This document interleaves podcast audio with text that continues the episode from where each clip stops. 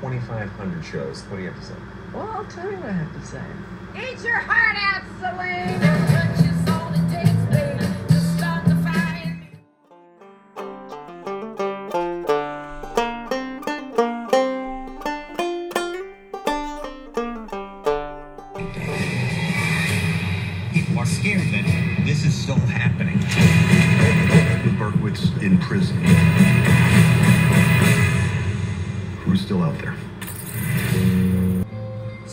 Kathy exemplified this spirit of compassion and kindness.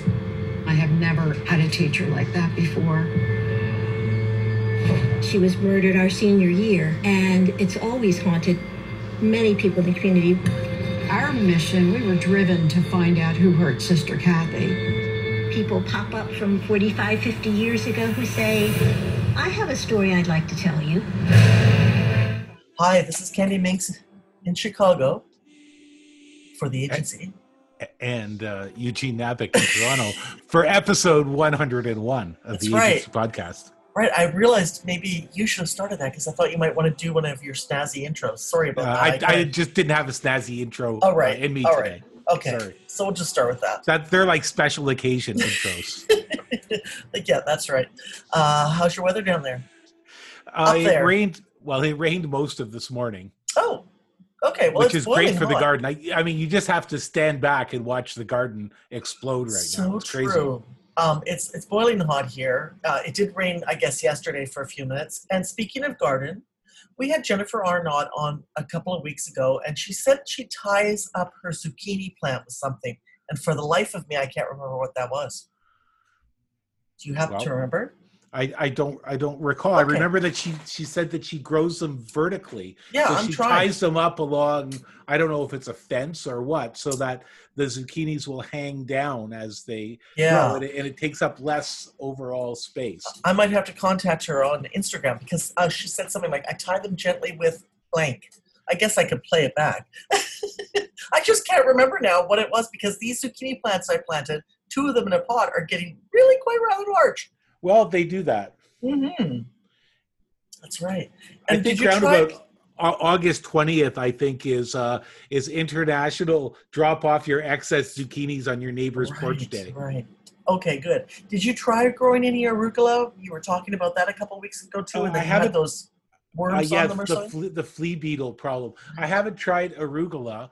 Um, I do have Swiss chard going, and my Swiss chard has uh, this year and last year as well an early season problem. It gets some kind of blight on some of the leaves, like they Mm. turn brown. Hmm. Um, and last year that happened until the weather got really hot, and after that, all the the new growth was fine. Right, it burnt off the bugs or something, I don't know. I don't know what it is. fungus or whatever. Uh, yeah. So hopefully, uh, uh, the Swiss chard will be fine.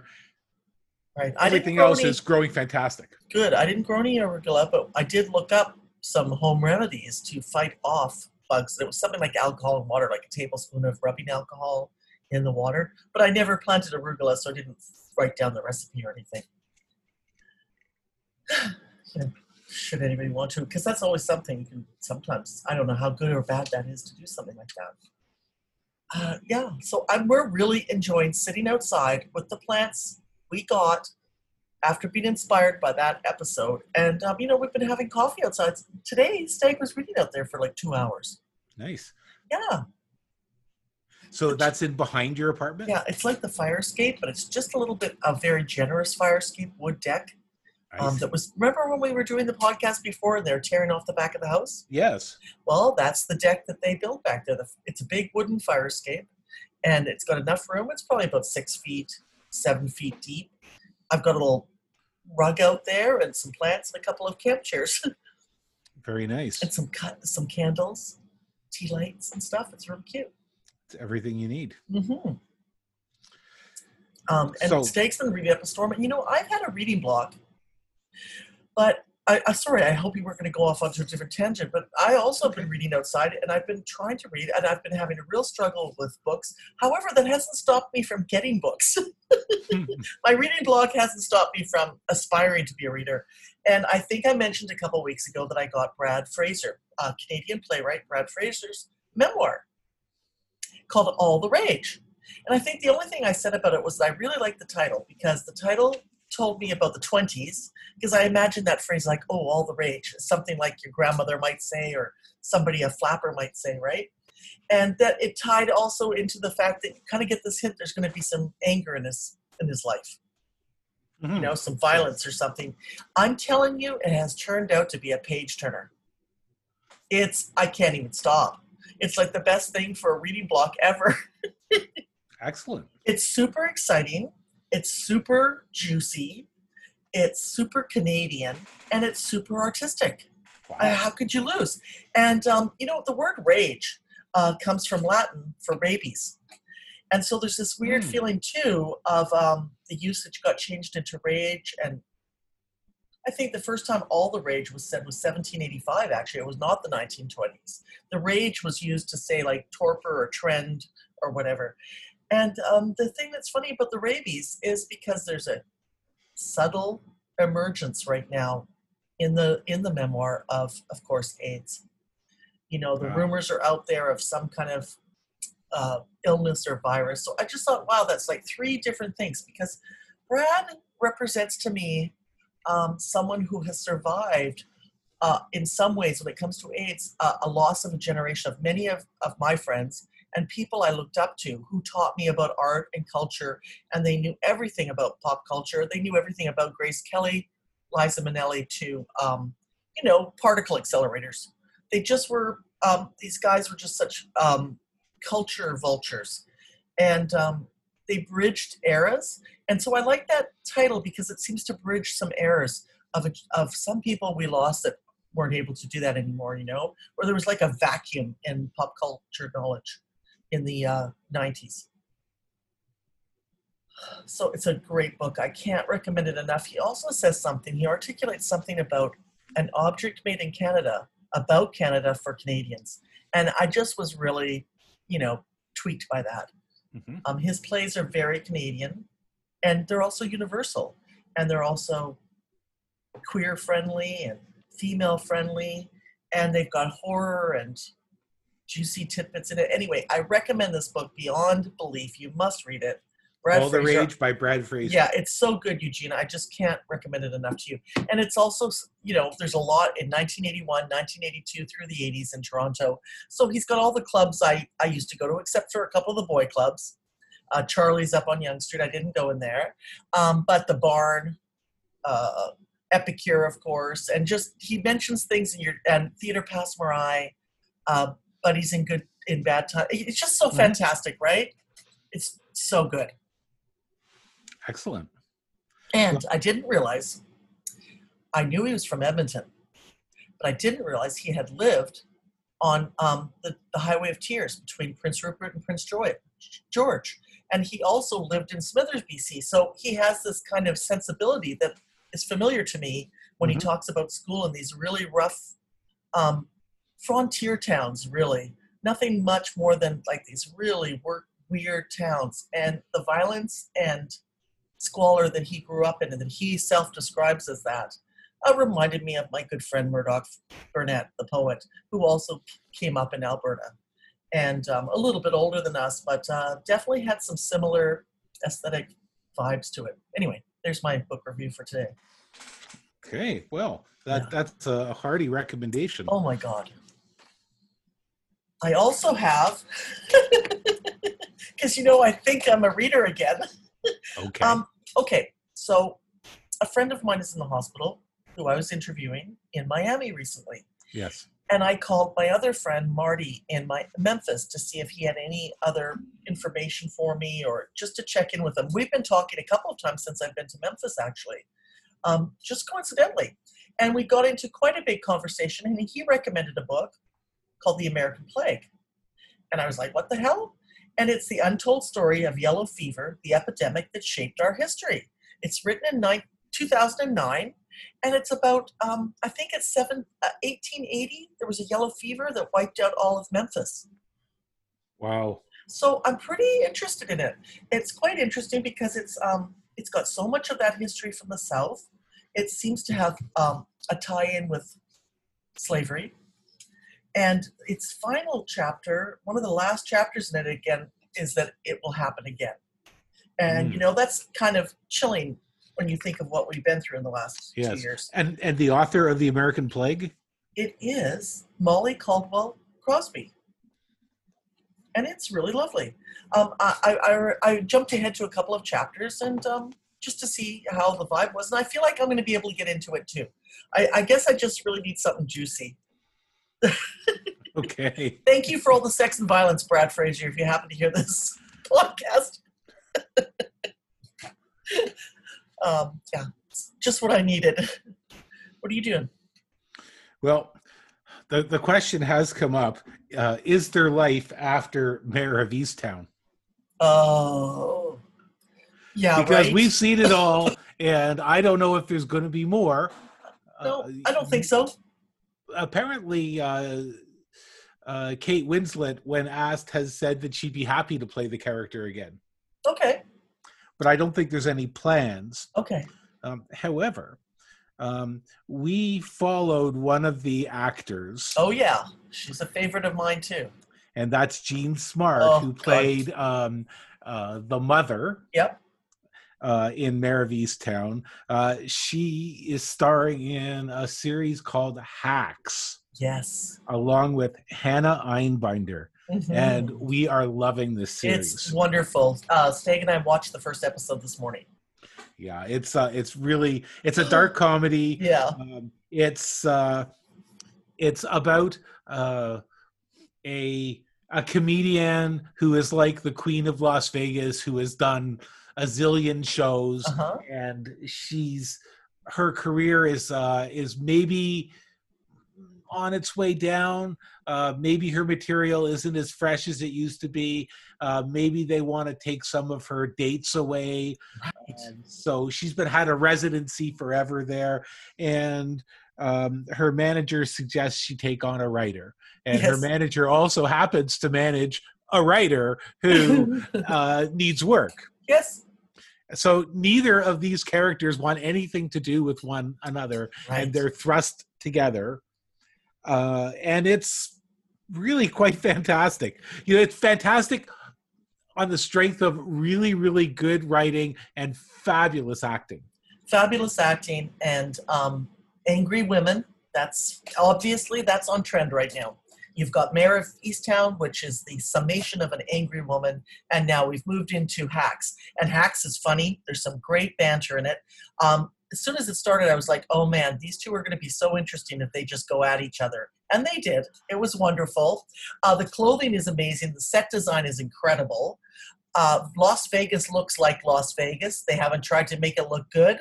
They've made it look the Las Vegas I love, with all its you know, with all its messy advertisements, uh, potential for disaster, and that idea of, of, of magic and glamour. And and Jean Smart is playing.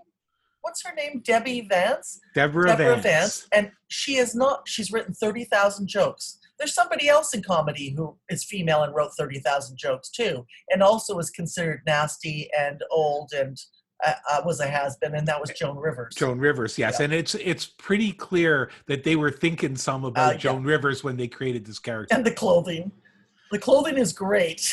the clothing is fantastic Yeah. and um, and she's got this she's got a daughter who she knows is hiring photographers to take bad photos of her mother to Right. sell to like Right. TMZ. It's Right. hilarious. yeah, it's a little bit like um, postcards from the edge married to behind the candelabra. you know what else it reminded me What? of is the 2019 film Late Night with Emma Thompson and Mindy Absolutely. Kaling. I, I said the same thing, which I love that movie. Oh my God, that was a fantastic movie. And uh, I think this is going to be a huge success if it isn't already. Uh, I, de- I can't imagine there won't be more seasons because there's so much they could do with this. Oh yeah, for sure. Yeah. Uh, And, um, you- I and love it's, it. it's character driven, which is what yeah. makes it really interesting. Yep. Yep. Totally. You know, the the uh, the writer is uh, she's a, there's a generation difference, and the the writer is entitled and um, she feels at first that that she just doesn't want anything to do with this has been comedian um, but she changes her attitude some and she sees some of the um, uh, some of the delight in uh, in the Jean Smart characters, the Deborah Vance Yes. comedy. yes. Yeah. I can imagine it's going to get really good. I can't wait to watch the other episodes. I just Yeah. love it. So it's an odd couple kind of relationship Yes, as, yes, the, it as the basis of it. Set in Las Vegas, where anything can happen, Uh-huh. um, and there is it's kind of dark. Yeah, I can It's see that it's going to yeah. go there. I mean, it it isn't dark on the first episode, but I can see that there could be some trouble ahead for these two. I could see them getting into some serious trouble with each other. They're pissed. They're not. They're sick of it. I could see it being like falling down or something. The Michael Douglas scandal movie in the '90s. Ah, Yeah.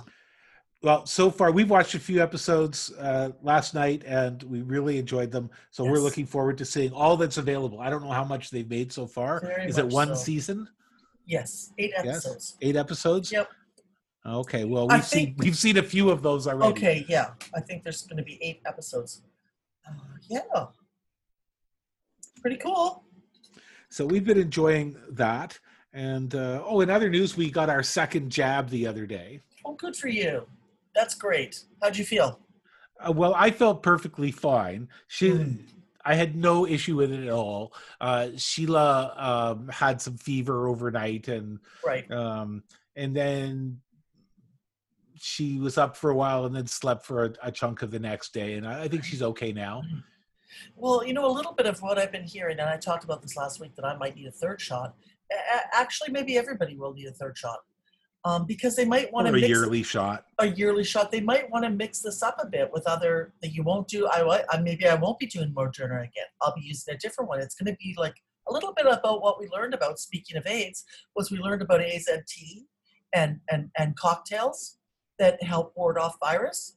Um, you know, basically, AIDS was a death sentence pretty much when you first got it. Now people are able to live with it, and so I think maybe they might be mixing up some of these vaccines for us you know, in the future, you might be assigned a different one in the future.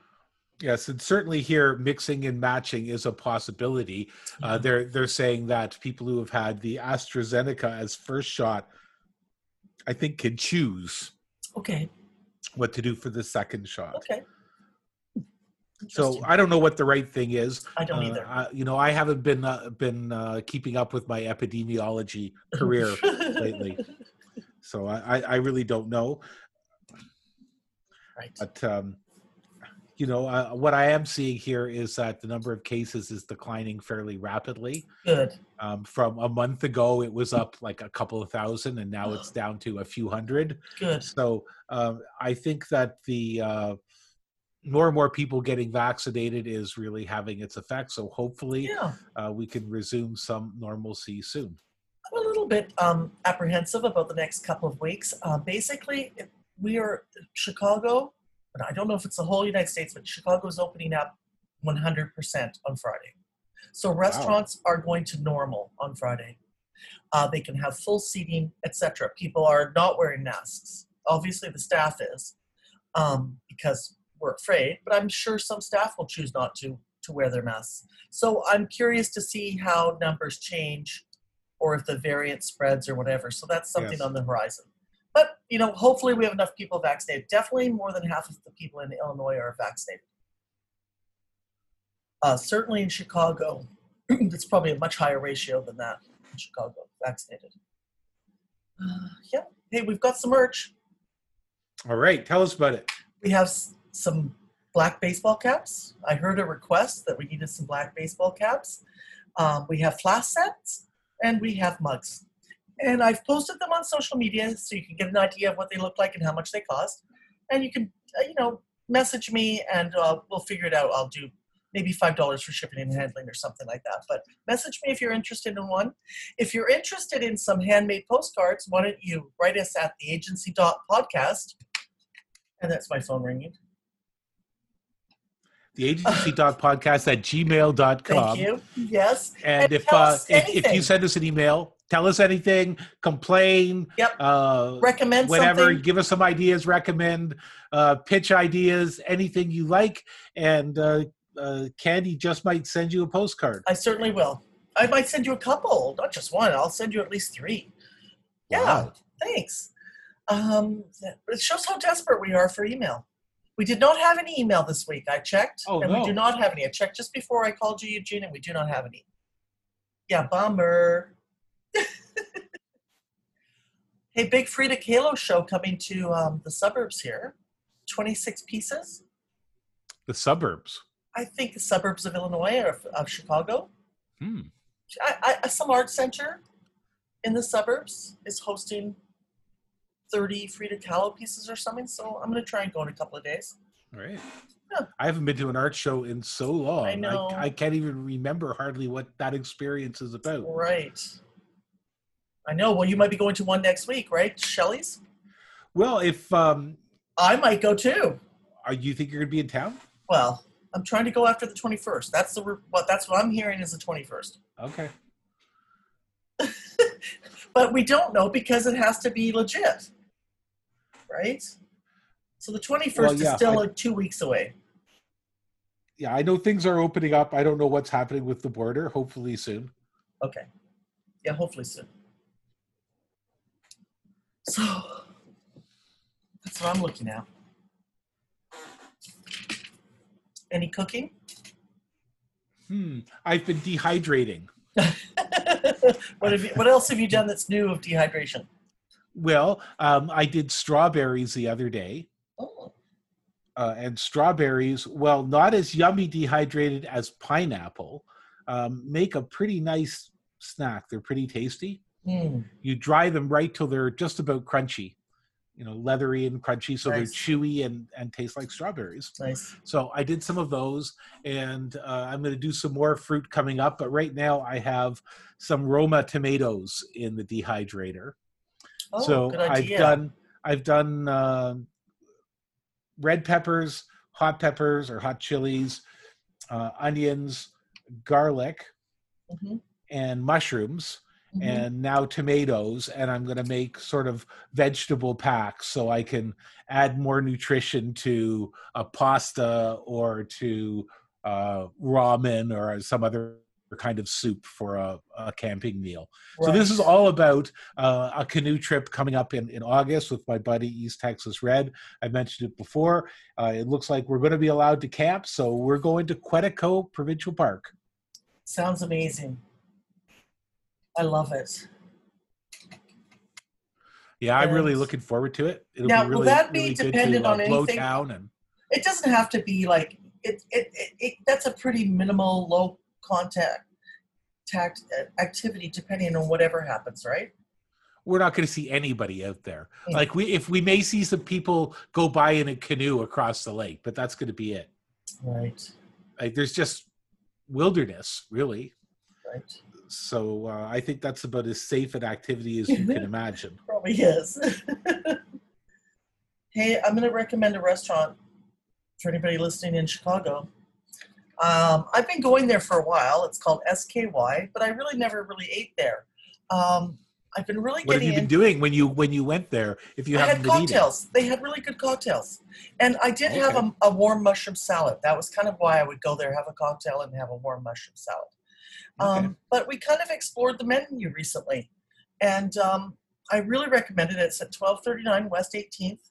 If you're a little bit of a foodie or not, you just want to try something different, they have things like warm asparagus salad, lobster dumplings, um, truffle potatoes, puffed potato dump. Uh, like these potatoes are whipped up with truffle oil and then deep fried somehow or braised. They're really good. Mm. Um, they have an incredible chicken dinner with creamed corn of all things, um, done like Southwest style, Southern style, but um, elevated.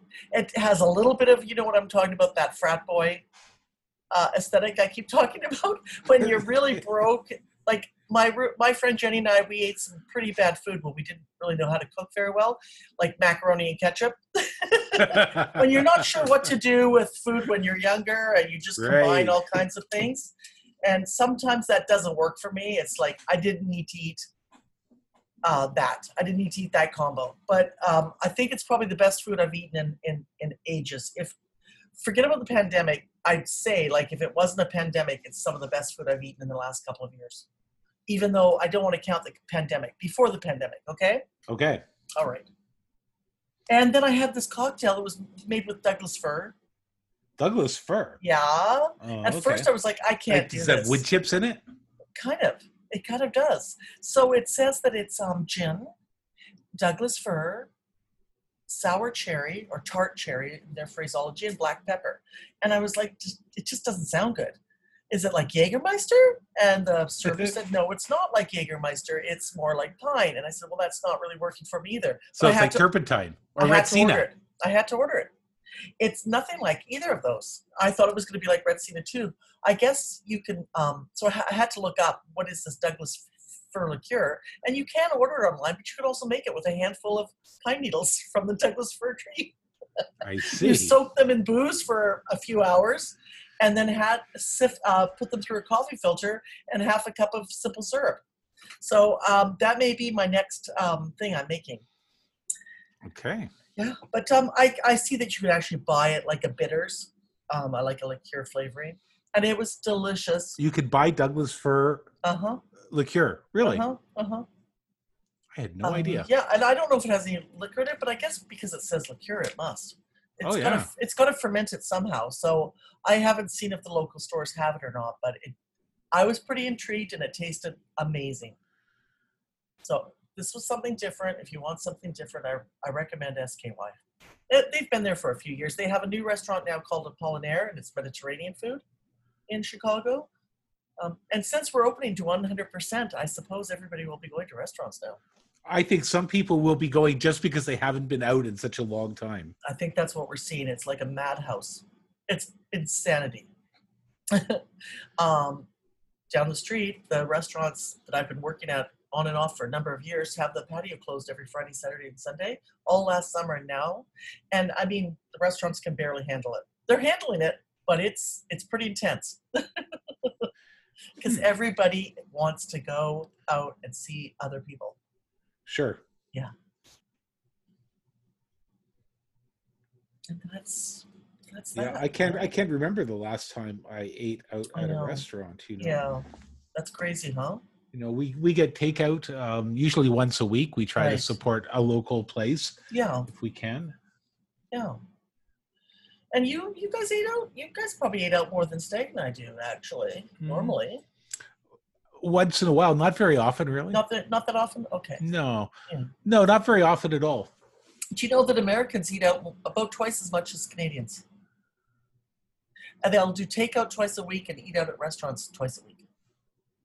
Okay. Yeah. Now I think some neighborhoods in Toronto are have that kind of rigorous um, customer attendance, but it, I don't consider that really a, a Canadian lifestyle. Eating out, you know, eating something from a restaurant four times a week.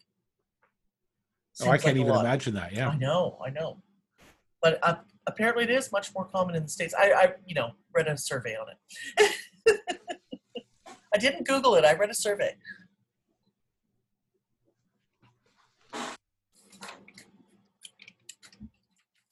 Well, I'm, you know, I'm trying to think now what the last restaurant was that I, I was out at, Was and I, I can't even it- tell you. Was it in Vietnam? Oh, you know, it might have been. Yeah.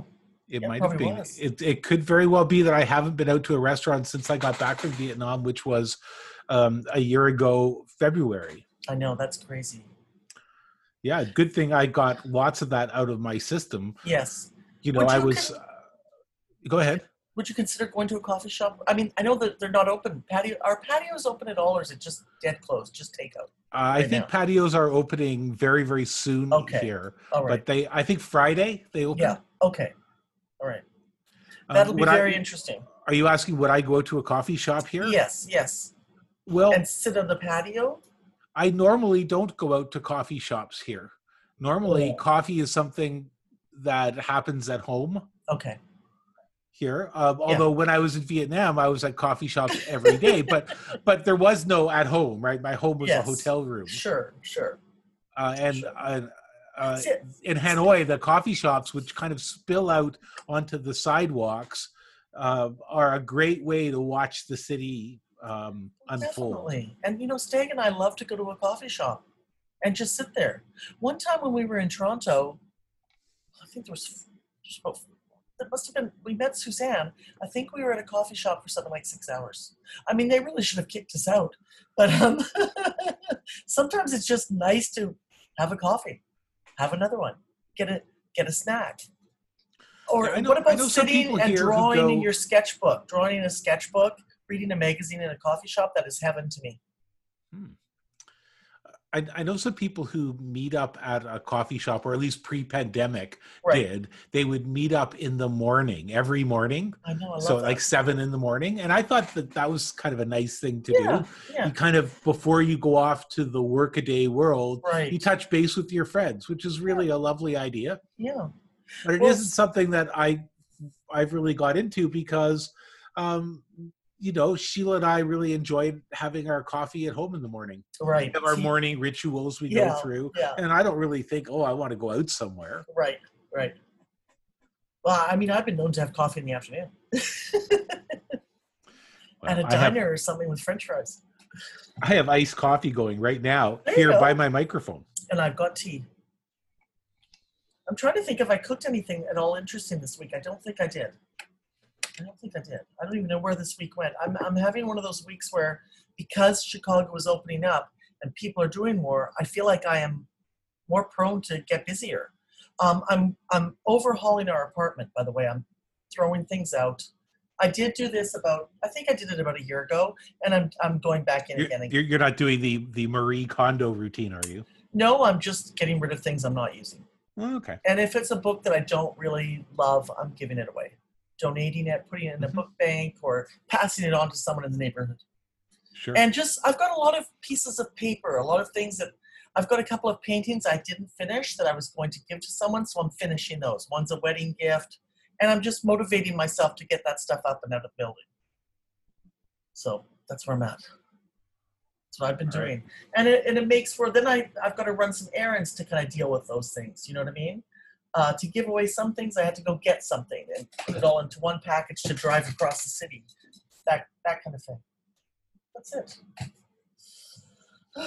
So, um, we've both um, been lucky enough to have a guest on our show this week. Yes. Yes, we have a guest, uh, an old an old friend through the blog world, um, right. but but also someone who uh, is extremely knowledgeable about a subject we've been talking about recently. That's right. And so we're gonna move over to talking to her right now. Make sense? Makes sense. All right. Candy and I have been watching Sons of Sam on Netflix, and we've been discussing it in recent episodes. And our top secret informants have said that we better contact SM Elliott immediately. And so we've done it. Sarah we is have here with it. us. Sarah, good it. to have you on the show. Hello, Hi, Sarah. good to be here. Yeah, great. It's the first time I've heard your voice.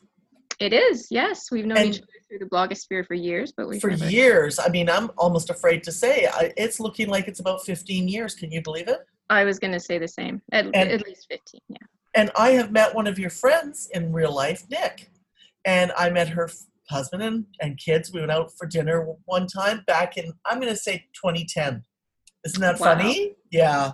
So that's Yeah. a decade ago now. It's a long time ago. It sure is. Wow. And you've we, we met in, in Edmonton. I don't even know what year. I was out there doing Christmas television for Canada Post in the Mhm. middle of a four day snowstorm um, when it was 40 below, which is like normal in Edmonton, right? The worst time to be in Edmonton, but you know, you were a trooper, so Right. and you know, I was in Edmonton since we've been blogging, but unf- we were at a casino because my father was very ill. He passed away of ALS, and his Oh. hospital was in Edmonton. But I was unable to meet you or Karen because um, I couldn't go downtown. It would have depended on on you guys coming out to see me. And I did talk to Karen, one of our other blog friends, and um, you know, it just didn't work out. But maybe one of these days we will meet in person. Well, I, you know, I'm in Chicago whenever I can be. So. Right, right, yeah. Um, listen, so I'm kind of excited to have you on here. You seem to be a bit of um, you know, a maverick and an expert on this. Uh, we're watching Sons of Sam, and I wanted to watch it because at first it's basically about a serial killer, but it turns out that it's also about a journalist. And I found that part of the story absolutely as fascinating as I did about the um, the the Berkowitz aspect of things in New York City in the 70s. And I had um, we probably all watched the movie Zodiac, so I found it a little bit like that. And then I also saw a documentary called Deadline Artists about Breslin and Hamill, and that was a very compelling. They were peers to this guy Maury Terry, who's in the new net yes the new Netflix documentary called Sons of Sam. Um, maybe Eugene, do you want to tell us a little bit about what you've seen of the show? Well, first of all, I should say that my intention was to finish watching the episode, Yes, but last night our Wi-Fi crapped out, right, and I've spent all morning with Bell and Apple trying to get it back. Right. Yeah. And uh, uh, Right. I have enough Wi-Fi that I can connect my phone, but not enough Wi-Fi to stream. And I think there's a conspiracy involved. to keep I'm you not from sure what watching- it is. I thought maybe the Kennedys, the grassy knoll. I don't know. Right. You know, I'll tell you, there is a there are conspiracies, especially with Wi-Fi. But um, I I kind of feel like the universe was working in my favor with the Son of Sam, Sons Oh. of Sam documentary because um, I'd been researching this topic for years. I read the book Ultimate Evil by Maury Terry many many years ago. I picked it up almost on a whim at a used bookstore. right. And uh, so I'd looked into this many, many times and kind of dipped in and, you know, tried to find out what was current. And I'd always kept tabs on it, but it wasn't, even as a blogger who kind of specializes in conspiracy theories and uh, hoaxes and, and literary forgery and things that are kind of on the fringe of society or used to be on the fringe, um, it really wasn't a good, timely topic at any time.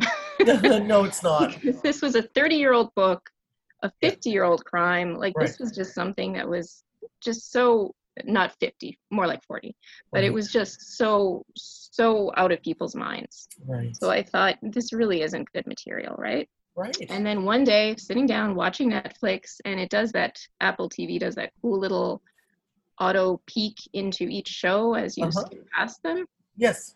and I accidentally skimmed past the new the new film by Josh Zeman, the the docu series, Right. and didn't know what it was and didn't see the title, and all of a sudden Maury Terry flashes up on my Mm. TV screen, larger than life, and I recognized him instantly. Oh, I wow. watched so many interviews with him. I'd followed tracked him relentlessly for years, and he's dead, of course, but Yes. um, when I saw it, I just thought I was elated. I thought this is my hour. This is my time. You know, Yeah. I finally get to talk about this stuff. Right. So well, was- there's there's two other things that happen, and, and one of them is another reason why um, we're talking to you today is that I, I was watching and at first I was reluctant. I don't like a conspiracy, you know, a one that's not true. That's Yeah. a theory that seems like it's going to be a dead end. In my Mm-hmm. world, moral panic or satanic panic arises during um, social stress and turmoil in cultures. So I'll just look at it like that way. Um, Yeah. Like the Octomom, that was right around the crash.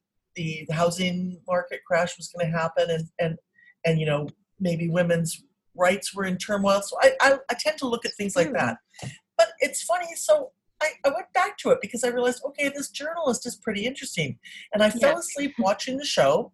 And at some point in my sleep, I heard them say Mal- Melanie Haler and Roy Rad- Radin, and it woke Mhm. me up. I was Ah. like, "What the fuck?" Because you've got, you recommended a book to us that both Eugene and I read called The Cotton Club Murders, Yes. and so It's now. I had to rewind the whole series and start over again and find out what the hell did the Cotton Club Murders end up in this documentary. that is the fun thing, not the Yes. fun thing, but that's the what you mean. fascinating thing about this docu series and about the case in general is that it's really not so much a rabbit hole as a whole series of rabbit holes, Yeah, and you can fall into any one of those, and in some you're going to break your leg. yeah, yes. in others you might find some really fascinating things Um, now, personally, I don't, and I, I know that a lot of people feel this way because I have kind of kept tabs. I'm sort of a lurker and I keep Mhm. tabs on the, the independent research community that has sprung up around Maury Terry's work and The Ultimate Evil. Mhm. And um, yeah, people follow a lot of dead ends, but they do find some really interesting material too. And uh, going back to this idea, though, that um, that you know the, they emerge in times of crisis. These Yeah. stories. Yeah. I think that's very true, but there's also a very interesting thing that has really helped me in my research with Satanic Panic, Mhm. and that is the notion brought forward by Martin Bergmann in his book. I have my copy here. It's called In the Shadow of Moloch.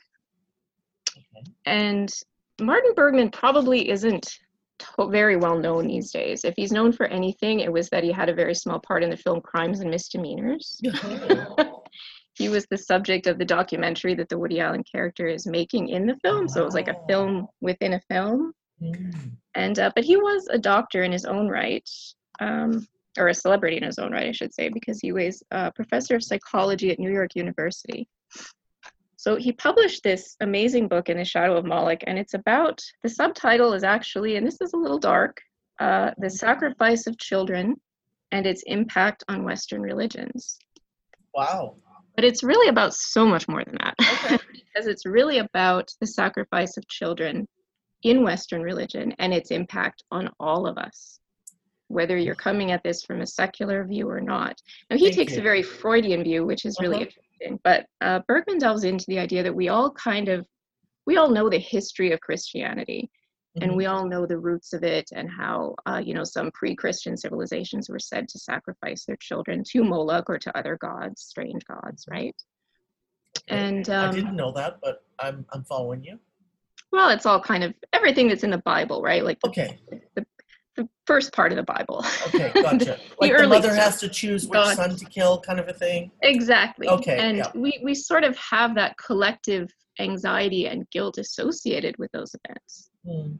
even if we don't really believe that they literally happened, we still have internalized so much of the early Bible, the Old Testament kind of judgmental Okay. God, God that could come to us at any time and say, I want you to do that again. I want you to go back to those dark days of sacrificing for me. As as well, I, I think we can't forget that right now we're also grappling with um, an issue in which over 200 children, um, bodies of over 200 children, have been found at a residential school run by the Catholic Church. Precisely. So And these I- are yeah. These are things that come up again and again for us, and it's not something that we can suppress. Um, it's just going to come out spontaneously. And I think things like the Satanic Panic or things like the recent discovery at the Kamloops School, um, they trigger all these anxieties and fears and emotions. And uh, sometimes we we keep it to ourselves. We let it affect us personally, but at other times we spread it out into the world. It's folklorists would call it ostension. You know, Correct. we bring folklore out into reality. We perform it in a way. Right, because I would say my thought was um, Hansel and Gretel. Yes. You know, there's child sacrifice right there. You know, Yes. I, I guess I'm going to look at this in, in, in the way I'm, I see it is what became fascinating to me about the story is that it's not, for me, it's not the Satan part. It is the human trafficking part. The idea that there's some kind of human trafficking that is happening in micro communities. It's a micro sex trafficking communities. And it's it comes up in the keepers. You, you talked about the children in the Canadian school uh, Mhm. Catholic school, and then I don't know if you've seen the Keepers. I did, yes. Yeah, I, it's really one of the most astounding. I, I started watching it when we were. I, I've rewatched it last night and a couple days ago because I knew we were talking about this, and that you find out that not only were priests abusing these girls in school, they were abusing the confessional to find out they had found out that an uncle had confessed to molesting molesting his niece. So they target that niece in the school and bring her in and recruit her because she's already been recruited by her family to be Yes. a uh, to be a human trafficking or in a pedophile ring. And we do see that people being re-victimized. Re-victimized. Like traffickers kind of understand who's vulnerable. Correct. know? They could recognize the predators can recognize a weaker, uh, you know, a vulnerable person. And it also happened. I don't know if you've seen "Tell Me Who I Am," also on Netflix right now, about I these wanna know. twins. Oh my God, it's it's really amazing, and it's about two twins, and in England, and one of them has a motorcycle accident when he's 18 and forgets his memory. So his brother said, "Oh my God, he doesn't remember his past. I'm not going to tell him." And then you go on a journey to find out what why didn't he tell him about his childhood, and um, it's uh, I, I recommend it. It's very emotional, and then you know, so a lot of this I might have been more hesitant if Epstein hadn't come up, the keepers, and this documentary. There's a um, a lot of things that show me that behind this Sons of Sam, maybe you can tell us what you're seeing. Yeah. Uh, well, human trafficking, I mean, as we all know, very real, very something that's gone on forever, I think. And um, the thing is, though, that I think with cases like the Son of Sam, um, and there is a really interesting connection here because some people have continued Maury Terry's research um, just online. Uh, these are not journalists or investigators for the most part. They're just private citizens who are interested and they want to dig further into the case and see if they can unearth something. And uh, right now, there's a, a, man who's very active on YouTube by the name of Manny Grossman. And uh, he's a New Yorker mm-hmm. who's been making a series of videos about the history of the cult that you see in this, the, the docu-series on Netflix. Right. And um, of course, that cult was identified by Terry as the Process Church of the Final Judgment, which right. is uh, kind of open to question. Not everybody accepts his interpretation of what yeah. the cult was. Right.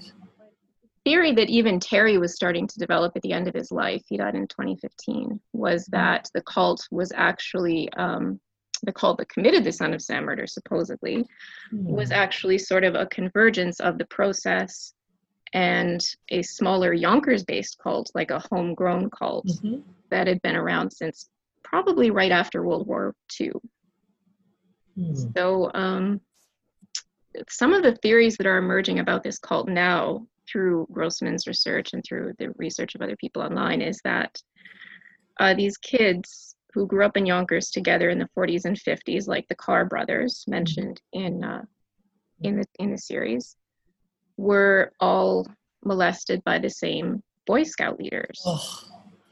Wow. And that this is something that I don't really know where they're going with right, this. Right, right. Still, you know, an ongoing like investigation, I guess you could call it. But I don't know that there's any solid evidence for any of okay. this. But this is what they're looking into right now. Okay. Right. So the trafficking does definitely come into it. And of course, Terry believed that there was narco trafficking and human trafficking and child trafficking and child all kinds of terrible things yes. happening with this cult um, which would surprise me if the process was involved okay i would be absolutely stunned if they okay. were involved because the process for one thing had ceased to exist in its in the form that it it was originally in around 1973 okay and it was in new york they and they did they were kind of working out of Westchester County, which plays a pretty big role, and they were working out of Manhattan, but um, they were kind of falling apart at that time. The two leaders of the uh, the group, and I will call it a cult, not because they were spooky and they had a very edgy image, but I'm not going to call them a cult in the sense that they were necessarily doing the things we associate with satanic cults, right? I don't think that they were sacrificing animals or they loved animals they ended up setting an animal sanctuary uh, up in in uh, where is it um, Utah, I believe, which is still in existence and has saved thousands of animals over the years. So I don't think that they were necessarily this this extremely spooky cult, right? But they they were cultish and the leaders used a lot of the very old school cult tactics like sleep deprivation right. uh, making people go out into the streets and panhandle. Right.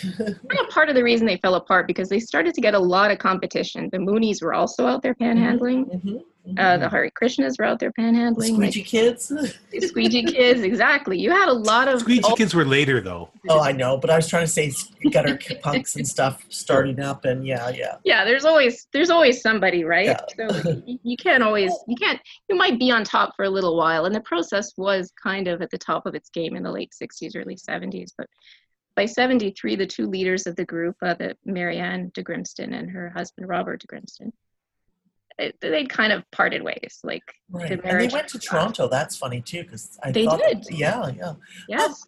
They did very Toronto. help help me understand what is the what is he really trying to say is he trying to say that there was one overreaching organization because i want to go back to the fact that i think it was my the creepy people find creepy people Yes.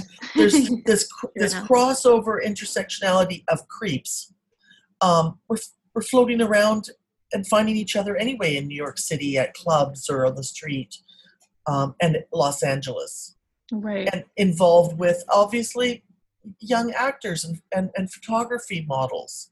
hmm But what's his? What do you think is the over the, the the uber argument on this? I think what Terry was trying to do was link many, many different crimes or series of crimes throughout the entire country. He brought so many different crimes into it. We've already discussed the Cotton Club Yeah. murder, but he also brought in a lot of unsolved murders from the West Coast, the East Coast, the Midwest, the North Dakota area. Um, he really tried to make it into a, he did try to make it into an overarching, you know, this is a mega cult. Right, right. These guys have an empire Yes. and sometimes just for funsies they will have they will commit a string of atrocious murders like the zodiac killings like the son of sam murders this is where he and i go completely separate ways on son of sam because i do not believe looking at the way that david berkowitz behaved his Mhm. prior crimes which aren't really discussed very much Mm. these days um, Mm. because he did start out before the son of sam killings with lesser crimes Mm-hmm. arsons a Mhm. couple of stabbings in the co-op city area of the Bronx. Um, he was, you know, not a great guy, and I don't. I'm not really sure where I'm at with the car, the Carr brothers or the Carr family, but I kind of suspect that he really was just the kind of person who, when he moved to his neighborhood in the in in Yonkers, um, kind of just spied on his neighbors and started to harass them. Oh. There's a Right. long history. He moved into the area a couple of years before um, the killings began, the Son of Sam Mhm. shootings began. Mm. And he was already harassing all of his neighbors. I'm Oh. talking Molotov cocktails through windows. Um, That's harassment. Yeah, Absolutely. I, I would say that certainly is. wow. yeah, he was uh, harassing letters, threatening mail. Um, and I don't think he says now that this was all just his way of um, setting himself up as the fall guy for a cult. Right. Yeah, and maybe to get attention and I don't really accept it. okay. I don't I don't accept it. I reject it because I, I think he fits what the profile of what we would now probably call an incel. Yes, definitely. Mm, I was thinking that too. Yeah, I, I, I, I said the same thing the other morning when I was telling Stag about the thing. I said, listen, he's like the first incel, what we would call that. You know what I thought was weird though is that I always thought it was weird that shooting in a car. I guess it was because it was so easy. It was so lazy, almost like just shoot Yeah. couples making out. But it was weird that there were the Carr brothers. Yes. Because it was like this a motif. Was he like was he associating that with them? If Hmm. it was him, you know, I just thought that was weird. It is very weird. And you know, I don't think we'll ever know if he the Carr brothers are both dead, of course. So we don't really know if he ever did know them, like on a personal level. It's very possible that he did.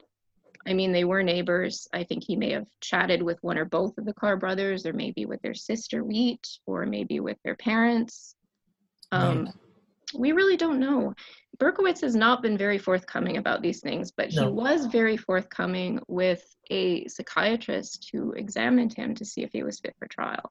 Mm, Uh, he was a Norwegian born fellow by the name of Dr. David Abrahamsen. mhm. Now, he wrote a book about Berkowitz, which I have on order. I, I haven't actually read it yet. But he wrote a series of very revealing letters um, just on his own time. He wasn't compelled to do so, but I think he liked confiding in Abrahamsen. And he wrote in some of his letters, um, and this is where the incel thing comes in. He wrote to him things like, Yeah, you know, I wanted to fake demonic possession. I just wanted to see if it would work Mm, as a defense. right. And he also said, you know, if I'd been able to have any kind of sex I wanted, and if I'd been able to participate in orgies, I would not have killed people. Right. Now, if that's not an Oh, incel, That it really is. you know, I mean, we really need to call a spade a spade here. Yeah, I mean, it, it's very difficult to see him as anything other than someone who was very frustrated and angry. Yes. And he had a whole history of that. and then the the, the way it was, he must have really enjoyed all the sensational newspaper Oh, stories and putting the, the city it. into fear. Loved you know, it, and I not necessarily every serial killer is like that. no, some are very. They either let want to get it off their chest right away, Yeah. like a Dahmer, Yes. or yeah, they they want to just retreat into prison and just not Yeah. talk about it. yeah, yeah, Berkowitz has been a little of both. yeah, He likes to keep to himself for years at a time, but then he will come out big and strong and make really, you know, explosive statements. yes, I think what happened with Terry is that he came onto the scene. He had suspicions about this crime not being committed by just one Uh-huh, person, uh-huh. which is understandable because the sketches didn't really, they weren't great, right? No, they weren't. They did not look like each other. so I could understand that. Yeah. But he's kind of got pulled into the whole cult angle a little too quickly. Yeah, I think so. And I think you know what the tragic part of this is is that monetizing journalism, because Yes. a lot of it is that he really wanted to be a big journalist he, he star. wanted the big, He the big story for sure. yeah, and you know What the I- guy. Oh, yes. Oh, go ahead. What I found interesting was that he wanted to be a journalist so badly, and he was to a degree, right? He did write for the absolutely. Absolutely. Couldn't really make it as big as he wanted to. He couldn't break into broadcast journalism. And I think he was almost using, you see this in the documentary series, where he's almost using real journalists as proxies. Yeah. Like, you know, he has to attach himself Yes. to a real journalist. Yeah. And eventually that didn't work anymore. Right. And, uh, you know, I think that the other sad part is, you, listen, I understand that he wanted to be successful. I, I, I, I have compassion for that. I Right. think it's a very interesting viewpoint into paparazzi and the tabloid and Yes. yeah, what we would call that kind of journalism.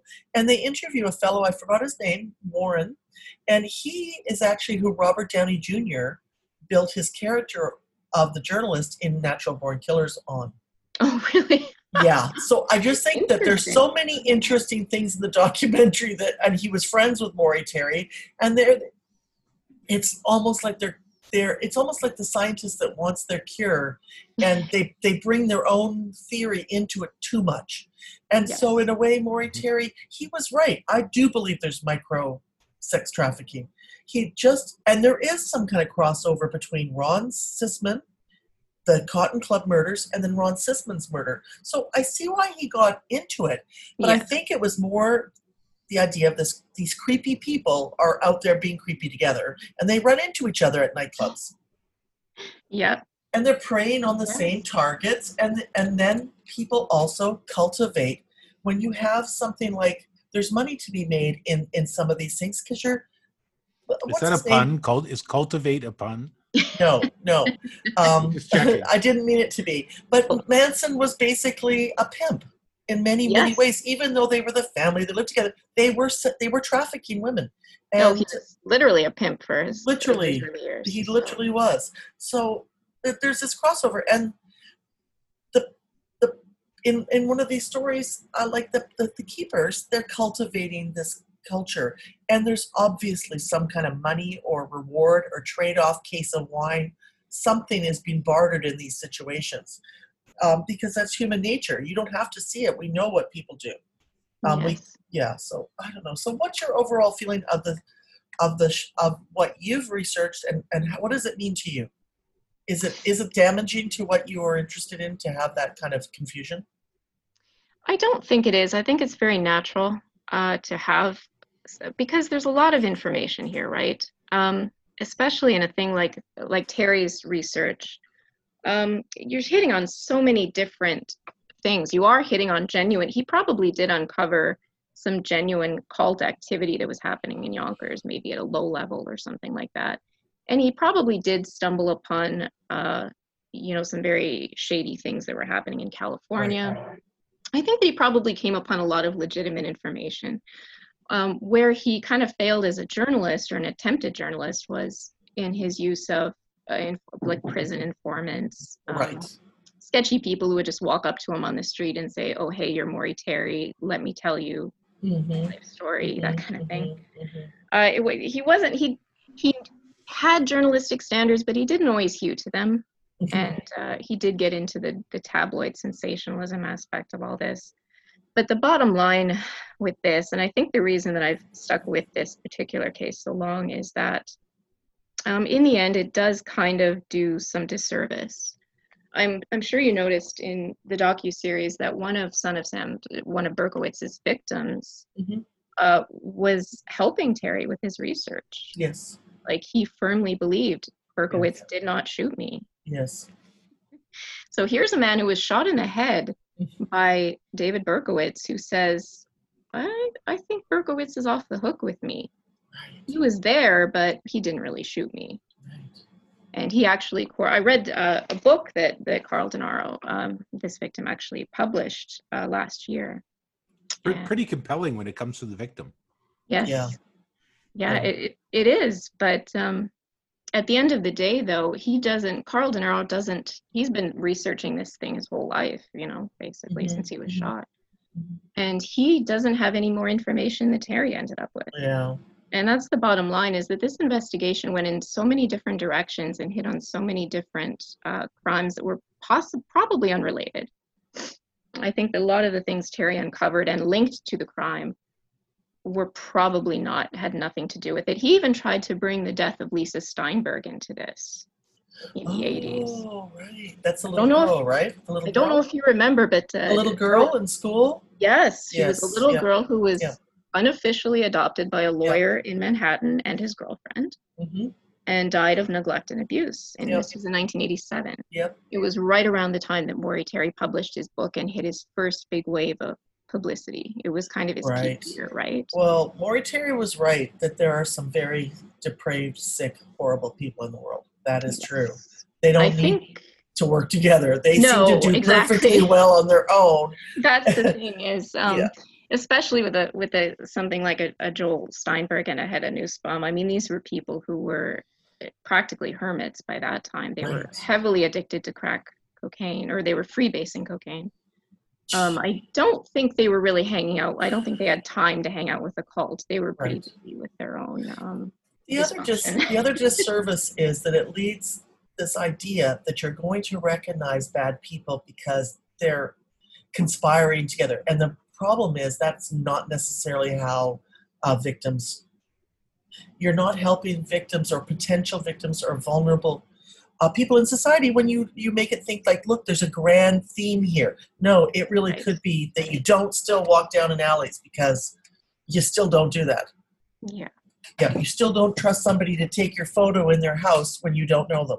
yeah yeah. the bottom line is that you know like you say these things are happening uh, trafficking is happening serial crimes are happening and whether the the players are connected or not on a big or a small scale is almost irrelevant on some level because Mhm. you're still you still have victims it's still a, a social problem Mhm. that we have to address and whether or not you know this guy in california was hooked up with this guy in north dakota Right. it almost doesn't matter you Right. know and i think Very interesting, though. It is interesting and Yeah. david berkowitz played this brilliantly He sure did. i think what he would do is he would scan the headlines he would look for sensational stories that appealed to him Mhm. and I then he so would too. and then he would call up terry and say hey i know who did this Yeah, yeah. i was friends with them i hung out with them in yonkers and, and in that way, they did have something in common. They Yes. were hungry for fame and attention. yes Mm. last year i was sort of blown away when the arliss perry case was finally resolved because- Really, I didn't know it was resolved. yes yeah it was so this was a girl Oh. who was killed at the stanford memorial chapel yes.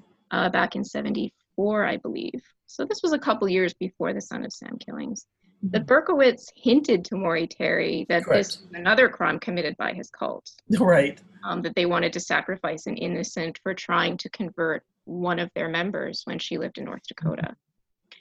Um, really fascinating backstory here because Arliss Perry, of course, was murdered when she was only 19 years old. She was not a student at Stanford University, but she was there with her husband, Bruce. Now, Bruce went on to become quite a famous uh, psychiatrist, and he actually works um, mostly with children. And he wrote a fascinating book called The Boy Who Was Raised as a Dog Oh. which I would highly recommend. Uh, he talks about his work with abused children. He worked with children who came out of uh, the Mount Carmel compound during the Waco siege. Oh.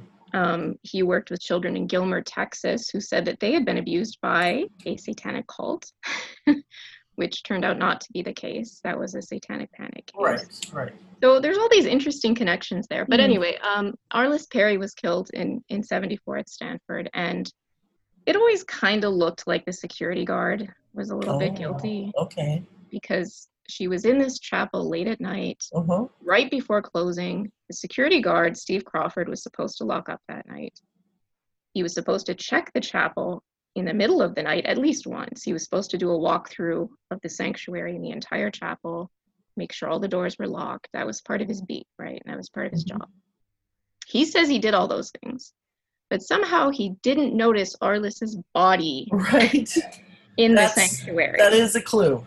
a little weird, right? Yeah. A little strange. So you, you wouldn't notice that on your on your routine uh, walkthrough. So I always kind of thought, yeah, I don't I don't like this guy. I don't. This doesn't look good. Okay. Well, sure enough, uh, DNA did lead back to him, Wow. and he was caught Oh, at the very end of the the Ultimate Evil series on mhm. Netflix. You will see footage, uh, just a few few seconds of footage, of police attempting to arrest the elderly Steve Crawford. wow. You know, almost 40 years, over Yep, 40 years yep, after the yep. crime.